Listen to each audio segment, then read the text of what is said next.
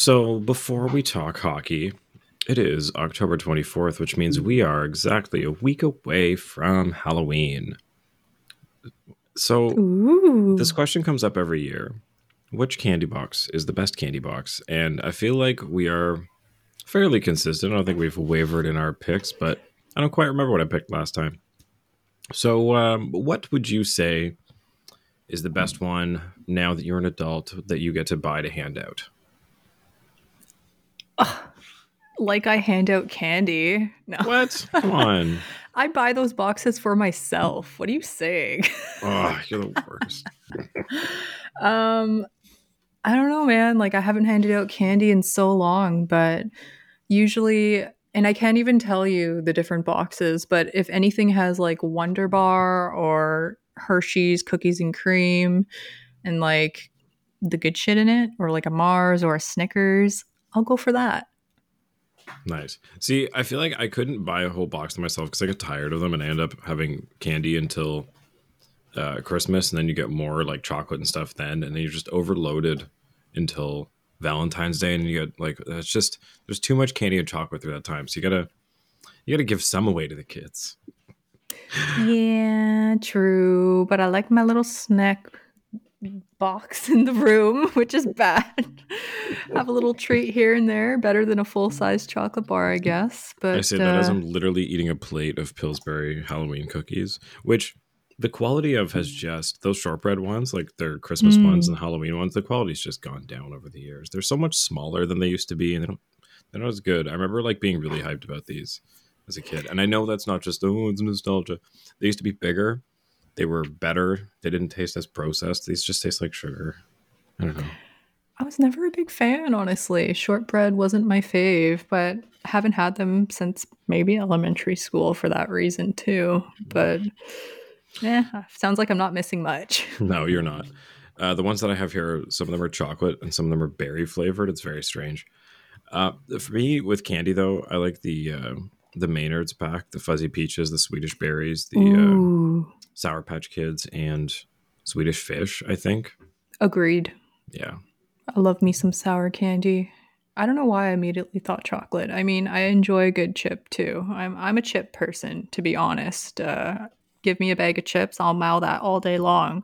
Sweets have to be in the mood. I'm I'm a savory versus sweet person. So honestly, chips were always the best whenever I went trick or treating. nice. See, I, I can't argue with that too much. As as far as chocolate goes, I'm not a big milk chocolate or white chocolate guy. Like I like dark salted chocolate. So I guess I'm less on the sweet side of things and more like bitter and mm. savory. So I just got some spicy dill pickle peanuts that I'm really excited to try.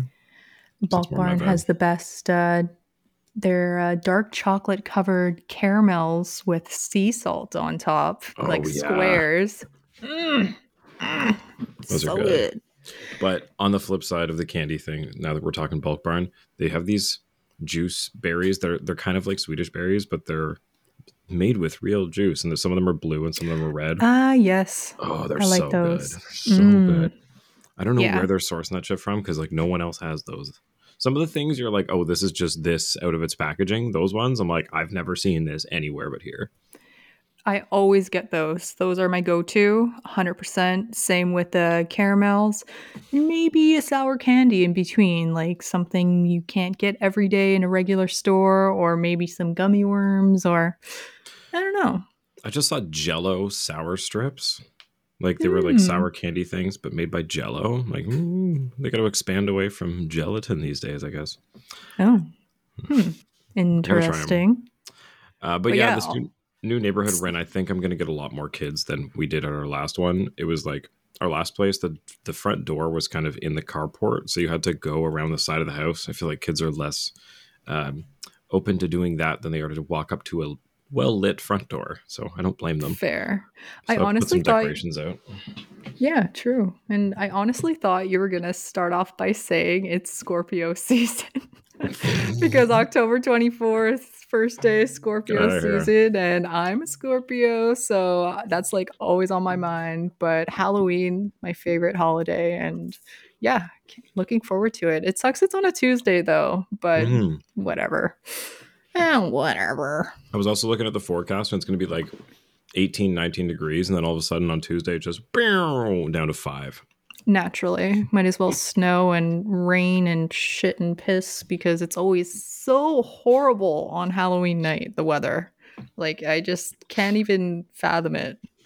Just once, these kids should be able to be whatever they want and not whatever in a coat. Right. whatever in a coat. Like I hate so how true. in Canada you have to take into account like, am I going to be covered up wearing this because I either have to go trick or treating or stand in line for the club, and it's like, no, this is bullshit. Yeah, honestly, it's pretty bad, especially when uh, you have a face full of paint or prosthetics, and it's already a bad time to begin with, and now it's raining on you, and you're like, God damn, fuck. Do you have any uh, costume plans?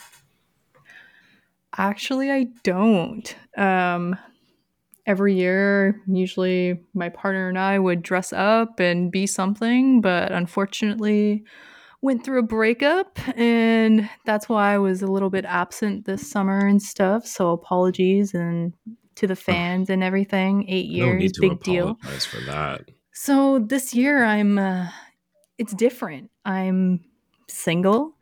I'm, uh, you know, it's it's weird. Um, I haven't been single for my entire 20s, so now I'm in my 30s. I'm learning how to relive, and that includes Halloween. So, still making up my mind because my birthday's on Friday too, and yeah, so much happening at once. So uh, I, I, guess I have all the free time in the world now, and I'm looking forward to enjoying every minute of it. Hell yeah, good for you. I'm glad you're looking on the upside of it. You got a couple, you know, you can you can start some new uh, traditions for birthday and Halloween. You know, you can pick something, whatever the hell you want to do. It's, uh, it's wide open. You know? No more partner costumes. I, I, I do whatever I want all by myself, unless someone wants to join me in something. But yeah, uh, haven't thought about it. Um, do you? Do you, Roscoe? Are you guys partnering up, doing something?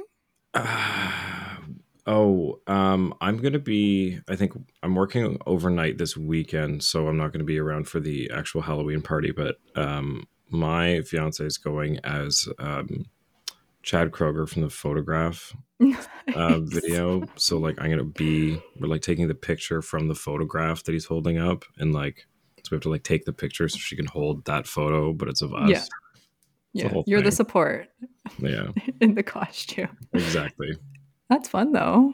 That's cool. I pulled up an old one though from work where I was. Um, it happened to be what was it 2019 when John Tavares was out with a broken finger. I remember and, that.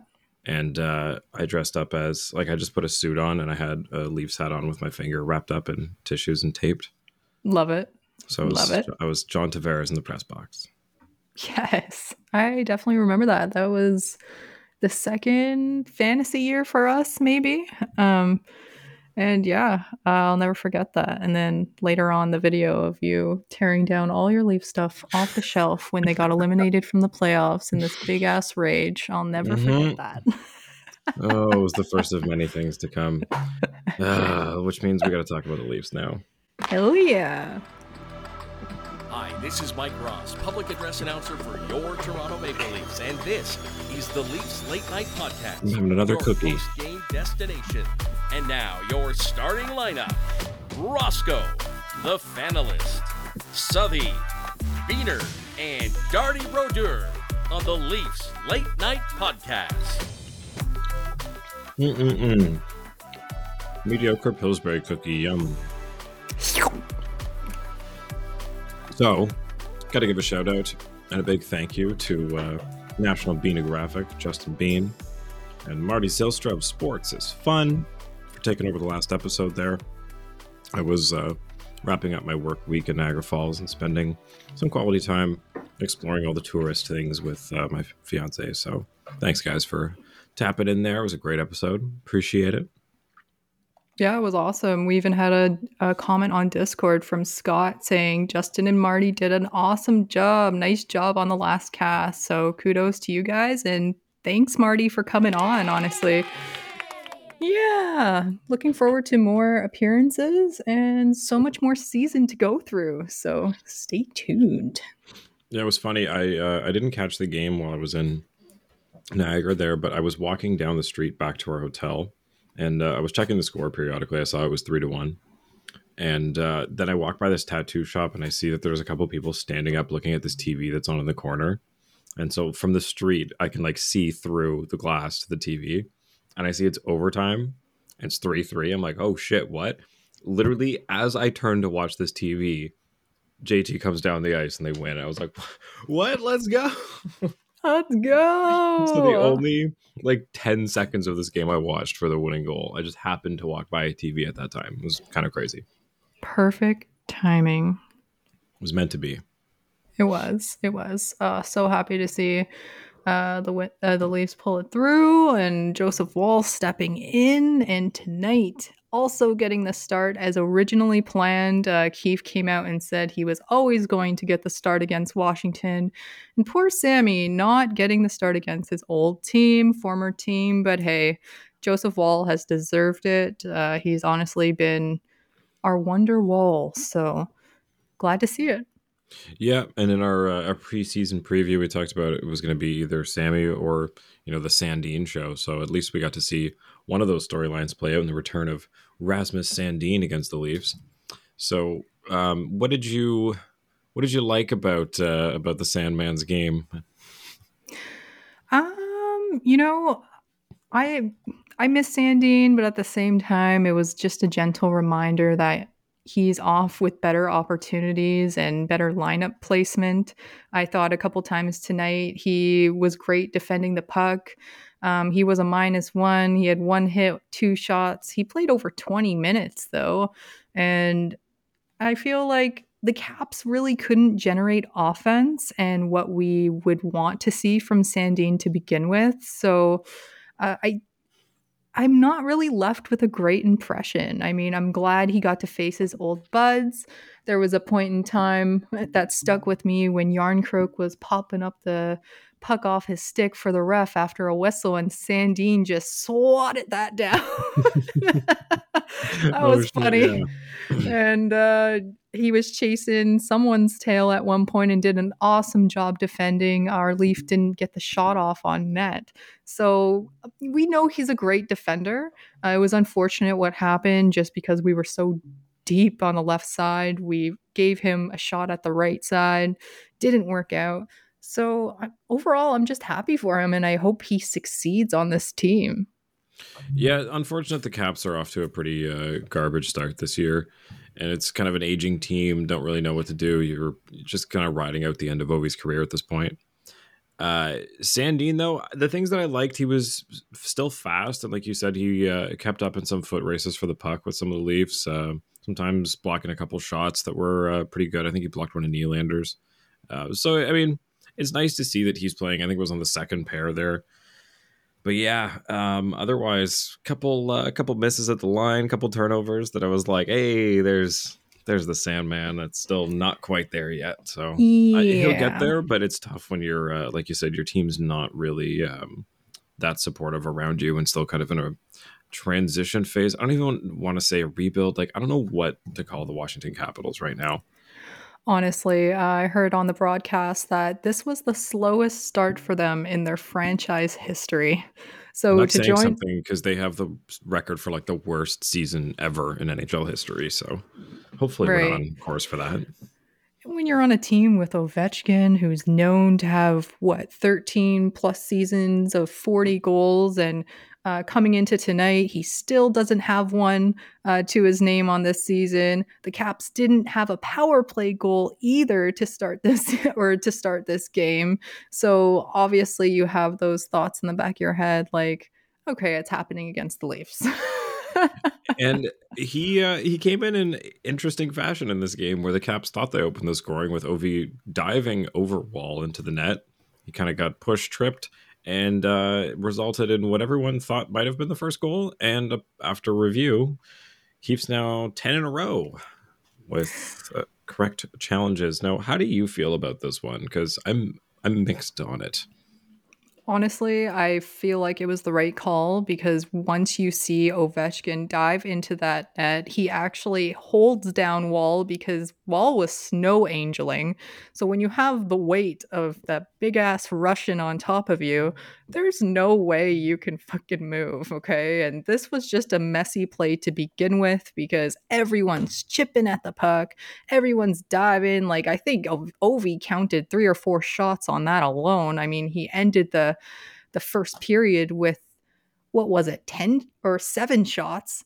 So backstrom able to flick it back into the net when he fa- found the loose puck. And honestly i think it was the right call. I mean it was a mess not gonna lie. But if you want to argue that we should argue the penalty shot for Ovi there because I really don't think that call was warranted a penalty shot. Well, they've been saying they're handing out penalty shots like crazy this year. It's like it's pretty weird that you know a little tap on the hands that far away from the net gets called a penalty shot. I agree, but uh, if they want yeah. more goals, I I get it. And you want to give goals to a star, like maybe they got the memo. Like if there's anything while someone's on a breakaway, just make it a penalty shot because it's more fun to watch. I guess.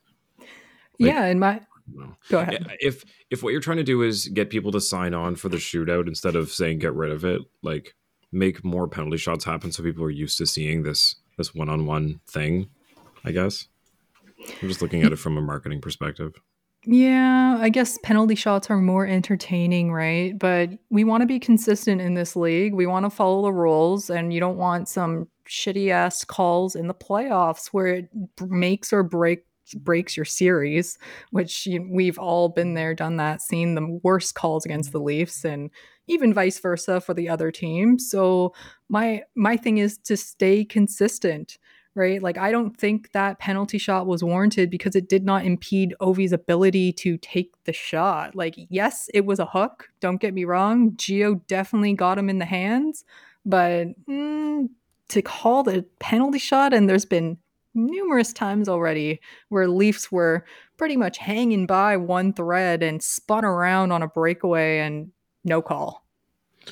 Here, I just want to like I can't actually play the clip, but I'm looking at this uh, replay of Ovi in the net, and I mean, uh, it's tough to say that he was holding him. I think the the point was that he dove directly into the net like leaving no space in the crease. And the Caps were already chipping away, chipping away. Um, six shots for that power play. Like, but yeah. You seeing this here? But that's what you're showing on screen right now is after the fact, and he's already in the net. I think it's more of the motion and but, how he got there. But what I'm saying is like the puck is still see where it is, it's still like at Woll's feet. So like this all of this happens while Ovi's like still standing up. He's not doing anything when the puck goes in the net. That's why I'm like I don't think it shouldn't be a goal. It's just that again, if we're talking about like I said on the penalty shots, they're just trying to get more goals happening in the league. It's the whole mantra the last few seasons was if it's close, just keep it a goal. Keep it, you know, the call on the ice. So it, to me it's just weird that they were would overturn this when it's so close and there's no precedent for this. Like they, I don't know, whatever. I, I think what it. I see is that um, the initial contact point prevented Woll to get up in the first place and left him down on his back for even longer. So if Ovi didn't make that dive, then Woll would most likely be up on his feet already. Okay. Yeah, if we're going back to when the initial contact happened that put Woll on his back, like okay. Yeah, because that's what you're pretty much checking for goalie interference. Like, where did Woll get contacted with? Like, where did he get hit? He fell on his back originally, but then Dovey just, or Ovi, Dovey, Dovey fucking dove right into the fucking net. And then, yeah, it was just, for me, well, the, I think well, the contact good. happened here. Okay. I'm not, again, I'm not trying to argue for the Leafs to not get something in their favor here. But like, here's yeah. where the contact happens. It's not Ovi. It's Backstrom and whoever this is here, Wilson, with okay. McCabe and Nylander. Hmm. Well, Like that's where the contact happens. It's like he gets hit here. yeah. That's how he goes down. Like Now watch him go down though, and then how Ovi comes up over top of him, he okay. and then he's down. He's down. The puck is free, and then Ovi comes flying in, makes contact, Not an- foot between the uh, okay. right in the crotch, foot right up the but dick. he makes the save. The point is, after that contact, he still makes the save. He stays down through all of this. Ovi manages to get up in the time that Woll does. Okay, like that's the only thing there. But I don't. I. What I'm saying is that's not like blatant goaltender interference in my mind. It's not. And that's why, you know, Keefe called the timeout to make sure because it wasn't an, an instant call. Like he used his timeout literally the first couple minutes into the first period to really make sure about this challenge, right? And it, it was tough. Like I, I honestly did not see it coming. And then when it happened and I saw the replay, I'm like, you know what? You're right. Good eye. You might as well challenge it, challenge it and it's early anyways like literally first minutes of the first period so i'm happy it got into it was for our favor Yeah, it's one thing to challenge with the offsides because it's black and white, but these goaltender interference ones are just up in the air. Like there's going to be something where the, goalie is like literally run down and there's somebody on top of them, and they're going to be like, "No, that's a fair goal because X, Y, Z." Like that's what I mean. Is it? This is not going to set any precedent, and it's going to be completely fucking wild west all year on goaltender interference calls. So it just bugs me that it's like, oh, this is what we're going to call now. Like, is the, right I dare you to keep this up like past October. A lot of penalties tonight right? In the first period alone we had four No kidding. penalties two apiece. And oh man i'm so so glad tonight we got a goal from a defender for the first time this season. Rielly man just seeing a glimpse from postseason rielly that we've been waiting for this season so nice. And this goal just pp2 working in action literally passing it to domi at the line feeds it back to lily and rielly goes straight to the net. He doesn't stick around up on the blue line. He's going right for that uh, position there beside kuemper. And it was it seemed so easy. Uh, rielly had the smarts to outweight uh, i think it was Fehervary or um, one of the defenders that Fehervary, yeah, or whatever. Yeah. What do I say he name? waits for him to go down on one knee. He slides over and literally picks his pocket and shoots it right in. Oh, baby. Lillian Domi with the assist. And um, I'm just hoping that this back end gets going. No, and I'll I'll eat it because I said you know when Rielly missed those two open nets on the last one, I'm like, what do you? If you're gonna jump in here, you got to actually bury it. And tonight he jumped in and he buried it, so good on him. I'll eat that. Yeah, we talked a lot about Rielly and uh, two epi- ep- episodes ago, and uh, a lot of people were mad, right? Like calling out his contract, like what does he bring to this team? Now he's on PP two, but Rielly was also the reason behind the second goal as well, setting up uh, John Tavares on this huge shot and JT deflecting it in. Like Rielly really had a bounce back statement game, and I am so here for it. Yeah, and I was gonna say, I mean, you and I've been asking for some shots from the defensemen. You know, not just jumping up on the play and doing what the forwards do, but like actually taking some shots from the blue line. And both Rielly and Klingberg were firing them all night. Like, I don't know how many are going to actually be reflected in their shots on goal because they don't always make it to the net or they get tipped. But man, those guys were really confident tonight at just shooting them. Klingberg actually has zero counted for tonight, and Rielly has one, which is the goal. So that's interesting. And I know we spoke a lot about Klingberg before as well and hitting shin pads only. So hopefully some of these shots can connect with the net or at least uh, get a tip on them, right? And um, we did see this anyways, uh, hit him in action on the fourth goal on the power play, which is nice. But yeah, I'm always hoping for the big shot from the back end. And Klingberg, man, I want to see the big slapper soon. Please. I know you have a great wrist shot, but show us how much power you have. yeah, I mean, honestly, I think the D looked a little better tonight than they have the last few games. I mean, you have an advantage where as long as you can cover the uh, the OV line, like the rest of this lineup kind of falls off, and they had a chance to, uh, I guess, find their footing, not be challenged as much as they have to be. You know, not too mean to the Capitals, but um, McCabe looked a little better. Rielly looked better. Klingberg looked better. Gio, I'm still, you know, there was a couple turnovers that were just. I find he goes into into the corner and just throws the puck immediately. Like there's not a lot of, you know, looking around and and taking that extra second, which is something that Rielly's really good at doing. Uh, mm-hmm. I find the puck is behind the Leafs net, and Gio just immediately like grabs it, looks behind it, and, just throws it to somebody. And yeah, you know, Panic. two of two of every 10 of those is going to the wrong person unfortunately so he's just it seems like he just doesn't have the um the energy anymore to keep uh the play going and he's just trying to uh i don't know i don't know what it is but it's it's not working too much he was out there with klingberg though and and that pairing seemed to be okay um as a whole but like there was just a couple misses from him that i'm like ugh can we please get Timmins back and another little lineup mix here. We uh, to start tonight, uh, Jarnkrok on that first line with Matthews and Marner, and then Bertuzzi with Willie and JT. The bottom six, we have Holmberg centering Gregor and Reeves, and then back to Knies and Kampf Domi. So seeing them connect last game, Kampf and Domi with Knies there, so nice.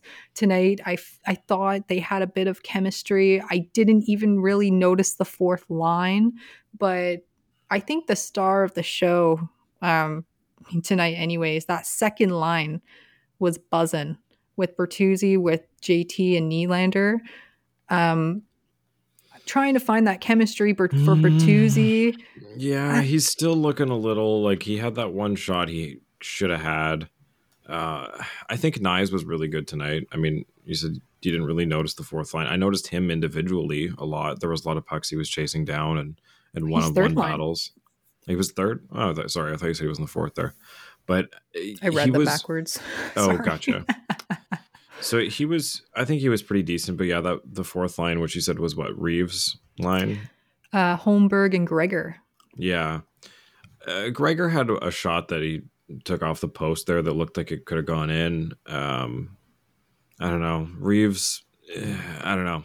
Unless he's gonna get in somebody's face, I really don't know what he's out there for. Like it's going to turn into a Kyle Clifford situation. Honestly, and I'm so glad, you know, Matthews tonight actually scoring without a Reeves fight. oh my god, that shot was disgusting. Whoo, baby. Uh, OV 2.0. Oh my god, on the power play as well. And this this penalty was actually for the abuse of the officials. Thank you, Tom Wilson. Wait, actually, I missed that. Yeah. And uh, honestly, Klingberg super powerful on this power play or power play as well because the puck almost left the zone multiple times and he held the line every time and it was just a typical you know around the boards JT winning the battle to Marner Matthews give and go and down on one knee in like 75.9 mile per hour shot not even that high for Matthews, but Kuemper tonight, oh, not the best. I believe we had what four goals on 16 shots by this point and i'm i was kind of surprised they didn't pull him. Yeah i was too because i mean the first three were on eight shots i think. Like that's that's really like switch goalie territory but who is their backup? Like do they have anything even to go to? I, I goalies went through the blender this offseason um, we have H. Shepard. I've never heard yeah, of exactly. goalie Shepard. What? what? Wait, yeah. actually? Yeah. Caps uh, daily face off. Who was their backup goalie tonight? Hunter Shepard. Clay okay. Stevenson, I think. Okay. I'm I'm going off the NH or the NHL website right now, but um Oh. This guy is a Hershey Bears goalie from the AHL, uh, Hunter Shepard, but yeah, so they have no backup goalie. Interesting. Gotcha. Oh, Charlie Lindgren sidelined with an injury. Hunter Shepard will replace him. So the the two oh, of these yeah, guys Lindgren. have been switching back and forth as the backup. Yikes! So that's why they left him in because they have nothing to go to. Okay. Fair point. Fair point. But uh, so I yeah, Willie was really playing for his uh, double digit contract tonight. Eh, like the way this guy's just been dancing his way towards the net, the pulling his uh, little Connor McDavid moves. It's the only thing I can compare it to, where he just goes, "Oh, there's three guys there. Let me just like just get to the net." Yeah, it's just so getting to to the net. And on this goal, too, Joseph Woll handling a crazy ass bounce. Um, thank you for saving that. Oh my God. And the Leafs kind of, you know, rebound, and Matthews gets the puck to literally shoot it way up to Nylander at the Caps blue line. And Jensen was on his tail, but he couldn't keep up. And this was the third goal in eight shots on a one minute and 15 second shift. So when he was asked in the interview, was he gassed? He was just like, I don't know. Uh, it was all Maddie. Maddie made a nice play and just super nonchalant, normal Nylander, just, you know, acting like a 17 year old who gives no fucks in the world, really. And yeah, he's just super confident. Um, fifth goal of the year, 10th point in what, six games now? So of course, playing for that contract, and I hope to see this consistency continue because if he wants the double digit big money payday, this has to keep up. Hell yeah! And uh, last star of the night we got to touch on is uh, Joseph Woll, who has been fantastic, facing like 17 shots from Alex Ovechkin in one night, stopping all of them but one that's got to be a personal achievement. I mean, the dude, I think, broke his own record for shots, pardon me, on goal in one game. And uh, I have You know, 14. oh, he only had 14? I swear he got another one because I, I thought it said 14 before he scored. well, maybe uh, my website is wrong because after this NHL update on their app and website, it's been absolute shit.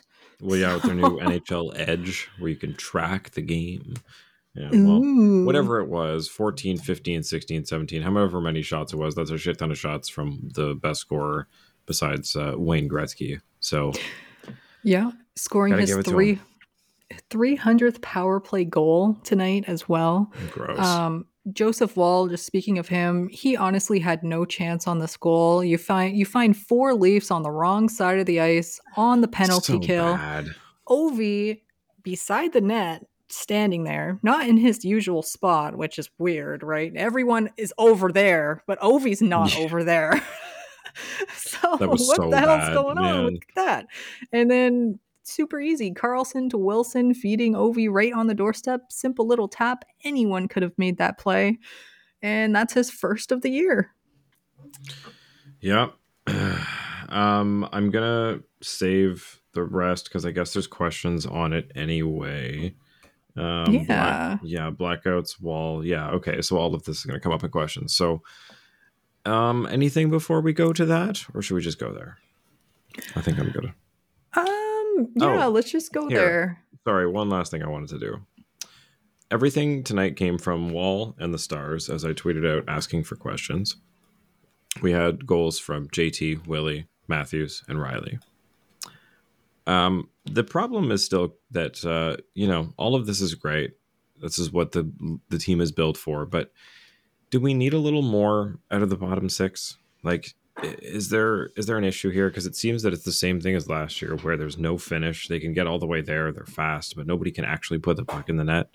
Um, and I know that's not necessary when you can get four goals out of the uh, the top six in your D, but you know that's not what we got Max Domi for. Um, I think we expected more out of Ryan Reaves, and you know Pontus Holmberg is supposed to be taking another step. We just signed David Kampf to an extension. I know he's a defensive guy, but you know we I would like something more from them.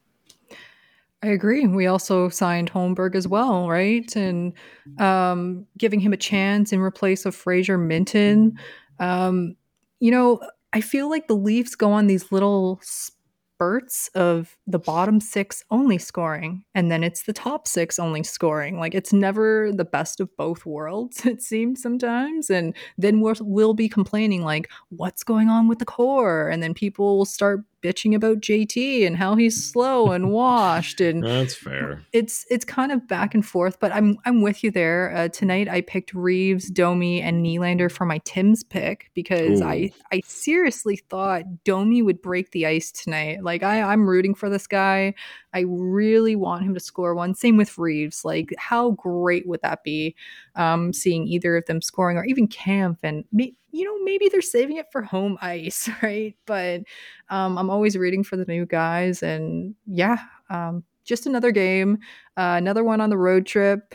Um, always hoping for the best. So eh, it's hard to really say anything else. Yeah, I guess I would I wouldn't mind as much if it wasn't like we just went through a whole overhaul to address this problem and it hasn't really fixed itself. So yeah, we'll give it time. Also, this game was very much a uh, specialty teams where we've kind of planted Matthews and Marner. So it was not much opportunity for your bottom six to play when you're either killing a penalty or on the power play for the entire game again. Again, yeah, unfortunately. So, um, glad to pull out the win though, and glad to see the big boys work for their payday. And um, I guess that's what you ask for, right? Like, just have the core pull through, have the superstars put their names on these sheets, and move on forward and collect everyone has to just come back and collect themselves, including Sammy, right? He's sitting there on the bench, staring at Joseph's uh, perfect, you know, all, nearly perfect um, showing here. So uh, he must be feeling a little down about himself. I mean, in the last 10 starts alone, Joseph Woll has posted a 939 save percentage. He's saved um, he saved um, or only let in one goal against 67 shots in the last two games.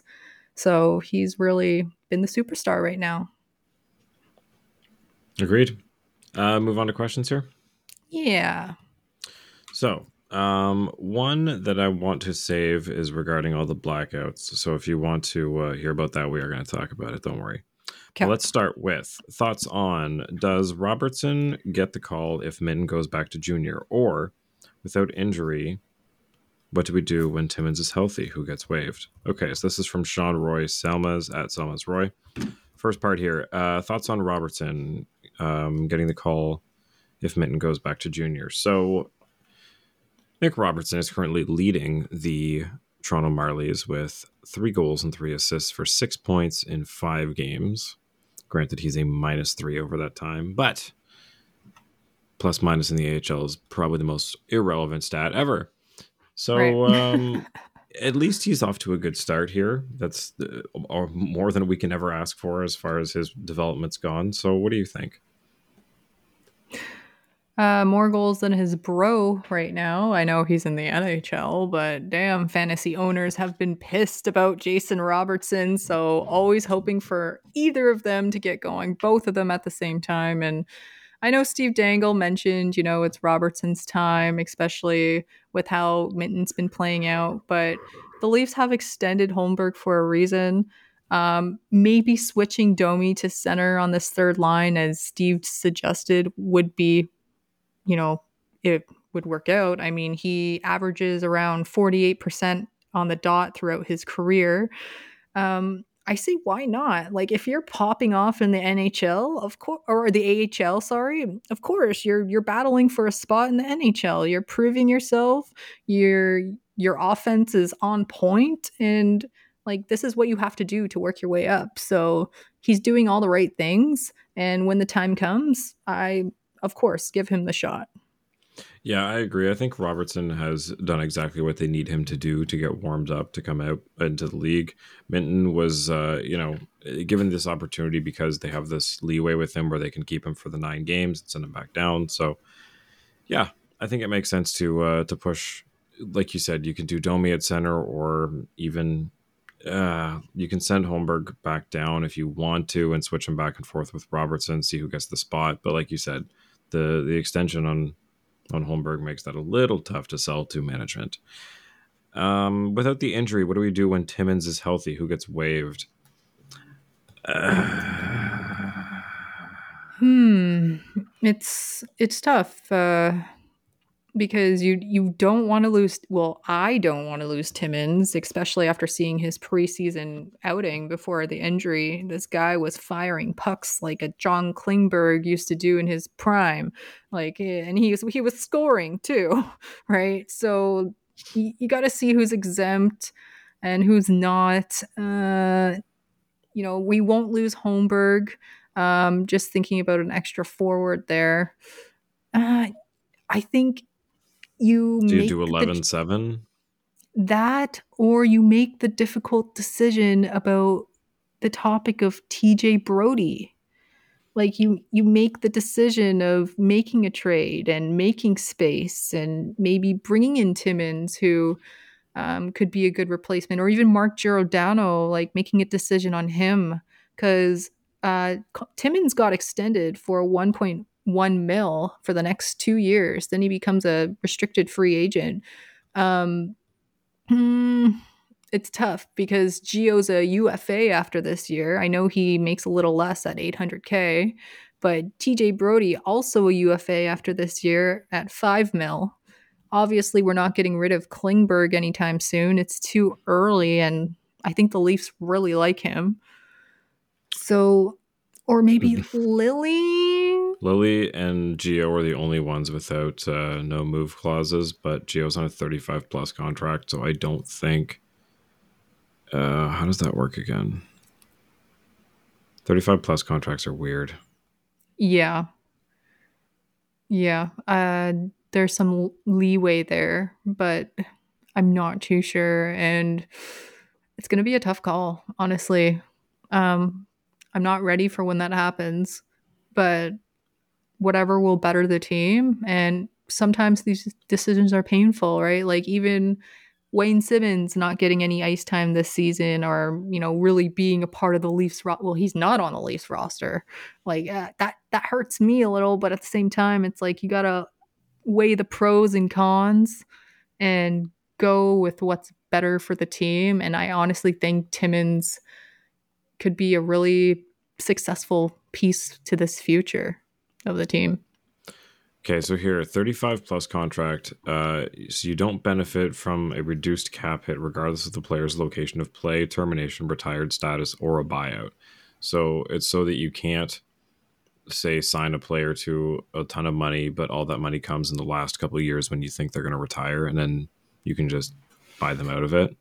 Okay. Um, so an exception to this rule is that a team will receive a hundred thousand dollar cap hit reduction if the player is on the second or later year of the contract and assigned to the minors. So like your probably your your Jordy Benz. hmm Yeah. Um, yeah. So Liljegren's the only one that can go back and forth, which as far as your D go, you don't really want to do because that defeats the purpose of this. I think Liljegren's finally starting to find his stride this season. So I think it's going to have to be a seven defenseman thing, and you you just give Gio some time off. Yeah, and Lily is a right-handed defender. Um, I hate to say his name because you know he came up in the system, and you love to see it when drafted prospects come up through, and you know they're successful. And uh, obviously, we got Timmins in a trade from Arizona, right? So, Mm. mm, and I know just there's healthy scratch Gio, I guess. Yeah, eh, people are so split on Lily too. Um, I this year I really think it's it has to be a make or break season for Lily. Uh, next year, restricted free agent. But if he doesn't perform up to standards and keep up in this lineup, you're right, Roscoe. I I honestly now just thinking about it deeper, it, it has to be Lily. Yep. Next one. Um, is it too early to call Woll number one? So this is from Scream Morgan at um, SC Morgan author. So Hmm. He's definitely making a good case for it. Um, do you weigh who's number one based on contract or stats and starts? I feel like you still have to give Samsonov games. Like you're not going to be able to ride Woll for the next, you know, 78. So you got to see what you can uh, get out of your your other guy, even if it is going to be a flip of who's A and who's B. They're both Yep. going to have to play half the season at least. So I mean, maybe you let Woll establish himself here, let him play the next game on this road trip against Dallas. And then uh, who do they play the next one? It's in Nashville. It's Nashville on Saturday and then back home on Halloween against LA Kings. See, none of those sound like fun games to be a net for, but I would say Nashville is at least a more defensive team. Let Sammy um, do the battle against Saros there.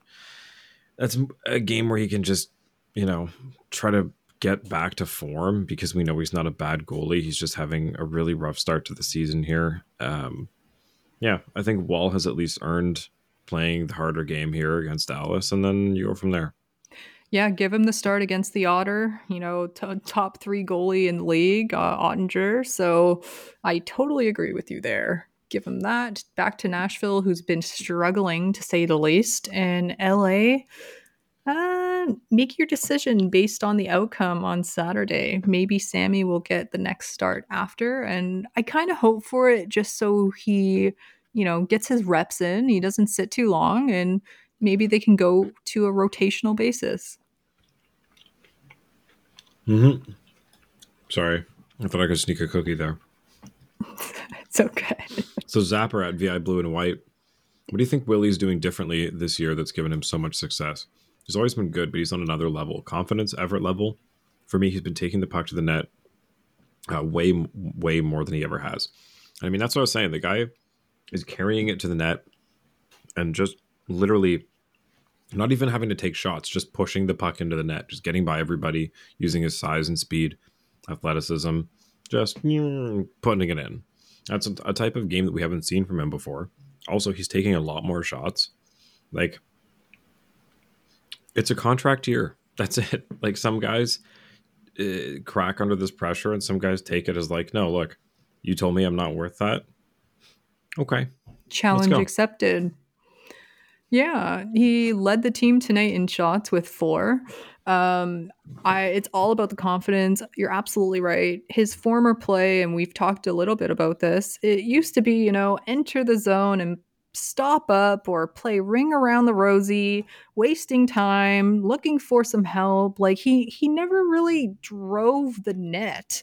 Like he was really passive in his I guess off offensive skill at times. And that's what would be so frustrating about William Nylander because we always knew that he could do this, but he made those decisions at times to just stop up and second guess himself. And moving forward, I, I want him to stop second guessing himself period because he has a killer shot and even Mike Johnson was saying tonight on TSN like the shot is lethal. We just want to see him shoot more. If this guy starts to shoot every puck to the net, he can easily get 40 plus goals a season. Oh, easily. And I think this might be the year that he uh, he really explodes as far as goals go. Like if the top 6 kind of stays as a eh, we're just going to let you guys score and the power plays, you know, one and two are both floated up, I think you're going to see just insane season, in, insane seasons from Willie, JT, Matthews, and you know, I think Marner's going to do well, but a lot of the goals are going to come from those three guys. Agreed. Um, so as we move to the next one here, a lot of people are talking about the access to games tonight as uh, every single team is playing. So Southpaw Cal, fun guy. Imagine promoting a 16 game night with staggering starts only to get to be able to watch one game due to blackouts. Way to promote yourself, NHL. Maybe lift blackouts for one day if you're going to do this. So, this is something that I've been yelling about for a long time because I'm in Ottawa watching Leaf games, so I'm on the other side of the broadcast line that uh, the Sens and Canadiens share. What I'm trying to find here, and I don't know if I'll be able to, is how many people are actually streaming on these sites right now. So the problem is the NHL sells these broadcast rights to individual broadcasters regionally and nationally. And all these games get designated whether they're regional or national broadcast. And uh, the price of these um, broadcasts, like the sorry, the the the sale how do I put this? The amount that the NHL can charge for these broadcasting rights is directly dependent on how many people that they can estimate are going to be watching because that's how many people's eyes are going to be on advertisements. So if you say that there are, you know, X amount of people, let's say 50 million watching, you know, the NHL on any on a 16 game night like this, but like really 2 million, 3 million of them are watching on streaming sites. And you know, a couple people are um, watching it at the bar because you know it's on a channel they can't get there. Like it really affects those numbers and that directly affects like how uh, much money goes back into this league as far as the salary cap goes and everything. So it's just it's beneficial for the league to get these games in front of the most eyes possible. And I just I can't believe they haven't figured out how to package something together where it's all available in one place you can pay for so people are not going to these other places because it is insane how many sites are making money off of the NHL's lack of broadcasting rights. Like I figured out tonight that I can VPN to Toronto and watch through my Bell Fibe TV app. So I don't have to um, go to these bullshit sites anymore because it's so annoying paying for cable and paying for like TSN and Sportsnet and still not being able to watch a game. Like I'm only three hours away from the Toronto Maple Leafs stadium. Like it's it's insane that I can't watch this. So. It's bullshit. And, you know, I was kind of excited when the NHL announced that they would have staggered starts this year. I did not realize with this excitement that they would schedule the whole fucking league on one night and then the night before one game and then the night after one game. Like the, the whole point of staggering these starts is that so we can, you know, watch more hockey. But no, they want to book the entire league to play on one night and one one game every other freaking night. Like, come on, fantasy like makes it so hard. You don't know who to start, and then the guys you don't start are popping off, so you're even more mad. The people who are starting are going for free skate, and it's just aggravating. And I feel for you guys. I'm lucky that I do get you know the stream here or on cable and i'm in the gta but i can't imagine for guys like you cal in vancouver like marty like oh, come on. Well what's crazy is we have the same amount of teams as the nfl does and they're not doing every single team on the same day because they know that if there's there's people that are hardcore fans that are going to want to watch more than you know three or four games and you can't do that if 16 of them are on within four or five hours of each other. Like you can realistically only watch like maybe two games start to finish. So i i don't understand the point of having everyone play at the same time.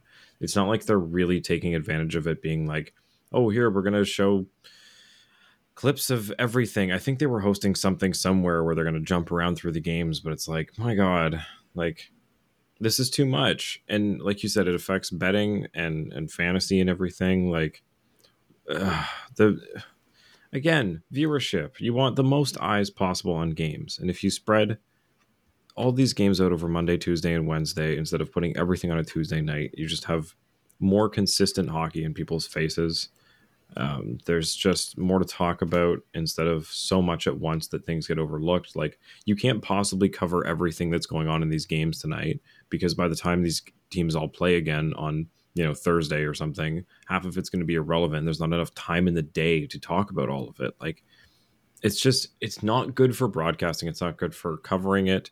It's not good for watching it. I just I don't understand why this fucking league that we watch is so stuck in the past. But thankfully, thanks to Travis Dermott, they did one thing right and decided instead of finding somebody for using pride tape, they're just going to scrap the entire thing. So, yeah, congrats yeah. to Travis Dermott for championing that. Kudos to him. So happy, especially a former Leaf, to doing that. And pride means a lot to this team, especially guys like Morgan Rielly, who's very vocal about these issues. But yeah, if anything, um, you know, this new women's league, if they want to be successful with their viewership, just don't do anything that the NHL is doing. Like, don't follow their footsteps. Like, I, I know this is what you're trying to model the league after because obviously they're successful compared to women's sports, but literally, like, it's so easy to take these notes and not apply them because it doesn't work. Like as a general hockey fan watching, like uh, I don't know I who's don't- benefiting here. I don't love the whole monopoly of Amazon, but like put the W the PWHL um, on Amazon Prime. You know, Yeah, that would be Like- awesome. it you know, anything that people have access to, like that, or what's another one that people like? I say Amazon Prime because a lot of people just have it. You know, and Yep. it's one that you can go, oh, you know, if if that's on there, I'll watch it. Like Netflix wouldn't do it. Um, Or like maybe Rogers Apple T- Cable. Apple TV might, but like I'm talking to streaming because the thing with Rogers is you get into the whole Rogers versus uh, Bell, you know, TSN and and uh, Sports Center or Sportsnet coverage. So if you want to be able to Mhm. talk about it, it's just it's a pain in the ass if one company controls all of it. So um, I I think it really they should go to like something international instead of selling them individually to the, the Canadian and American broadcasters. Just say like, look, it's going to be on here. Um, and uh, there's probably CRTC rules with that where they actually have to get uh, have a separate one here. But um, in that case, again, like don't don't split this up between all of you guys. Like it's so stupid. I don't know. Honestly, we want to watch. I, I, I just want to watch. Okay, like stop making it so difficult. I miss when the worst thing was, oh, this game's on Leafs TV. Like Oh yeah, that used to be the, the biggest. days. Yeah, that used to be the only the only thing. It was oh no, this one of like six games this year is on Leafs TV. Can't watch it.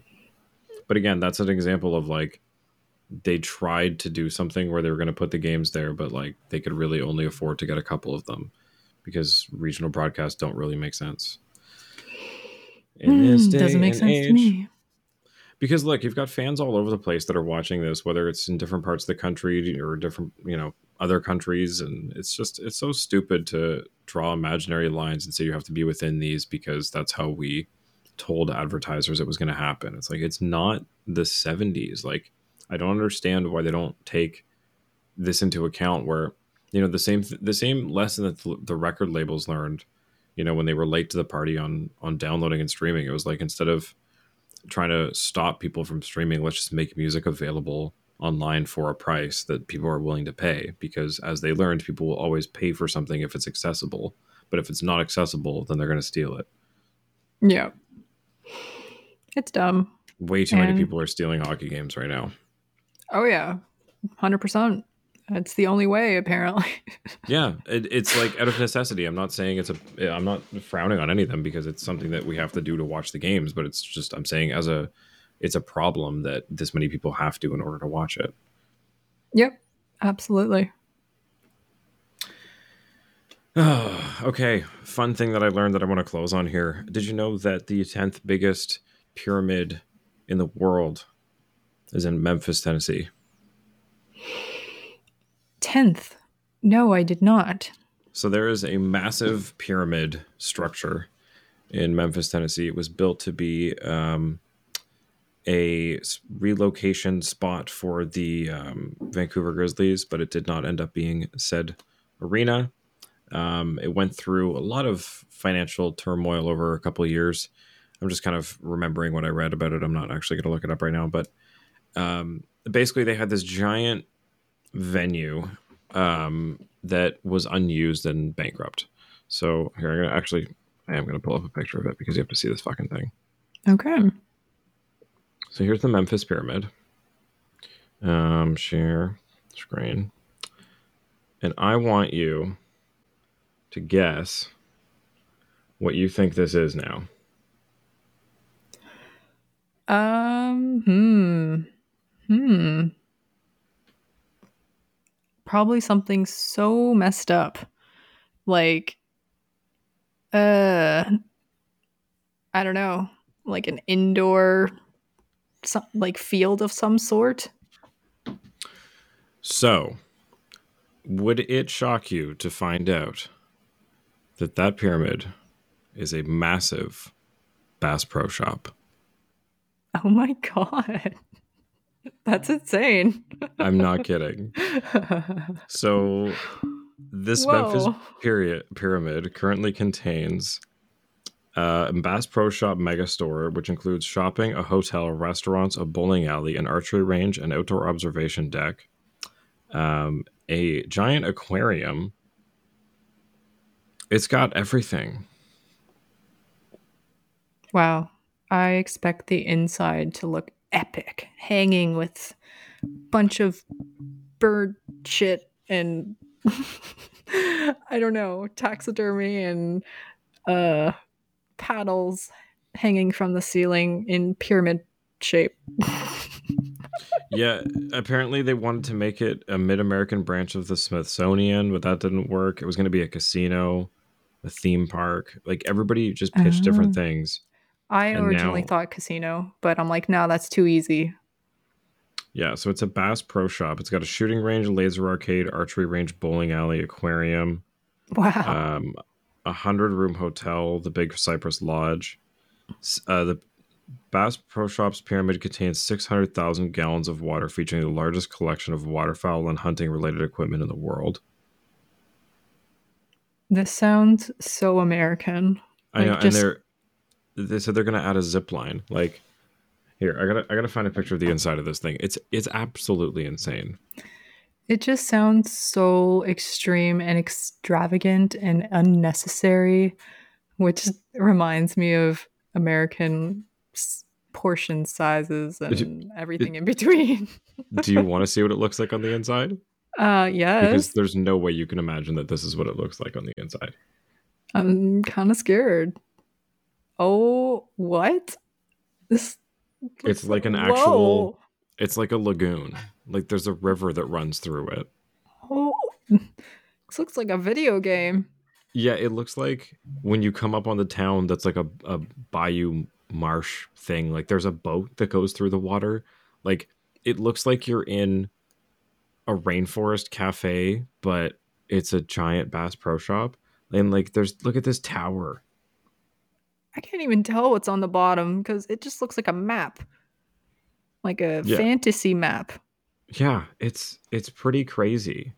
So this is the outside of it with Bass Pro Shop and Ducks Unlimited Outdoor World.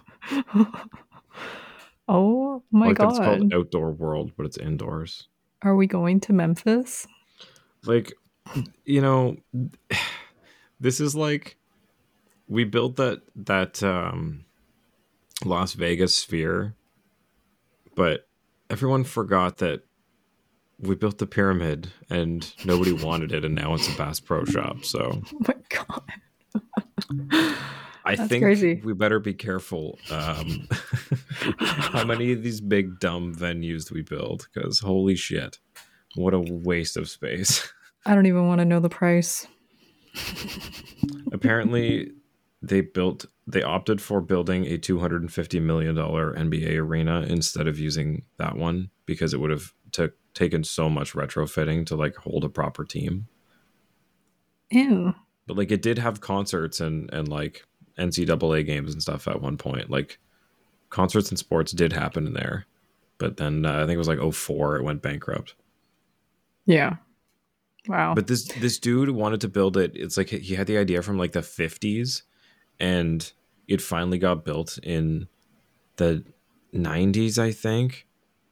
Or like 1989 and then only to become a Bass Pro Shop within 20 years like what a weird tale. Just predicting the future and space times from back in the 50s. And it ends up a pyramid. So Yep. I don't And know. the Arizona Coyotes can still find nothing better than a state fucking arena. I was just going to say that. I'm like, remember the times of players changing behind curtains and like the back room of college fucking arenas that literally have zero privacy and fold out chairs?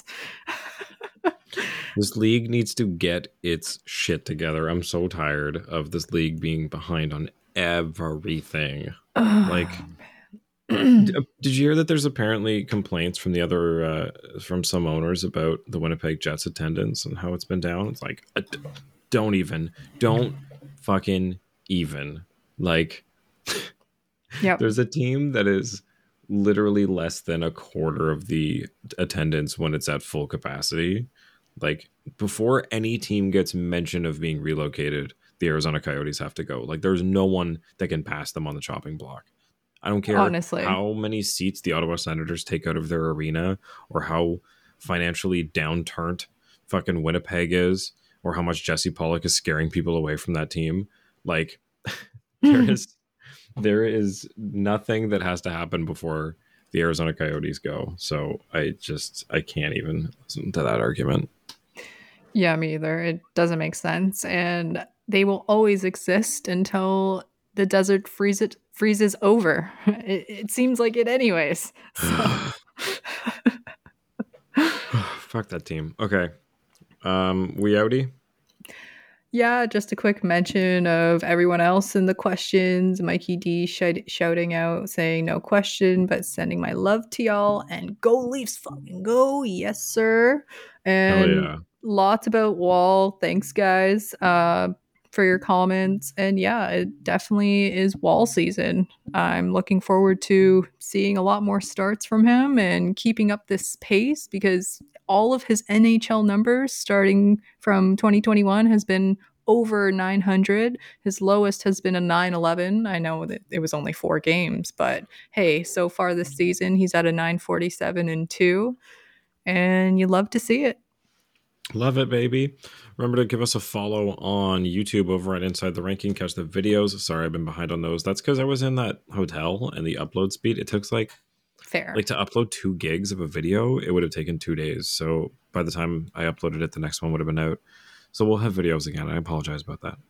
Um, follow us on uh, Spotify, Apple Podcasts, wherever you get them, and actually let us know on Discord if you're not there where you listen to it because um, it helps me decisions on certain things because some platforms offer things the others don't, and I might go to one instead of the other. So yeah. yeah.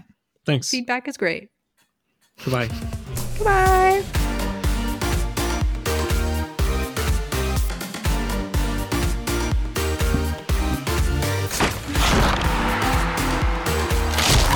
Follow us on Twitter and Instagram at Leafs Late Night, your night of post game podcast. Available after every game on YouTube, Spotify, Apple Podcasts, Audible, and more. And remember to check out sports. Sports. Sports is fun, fun, fun.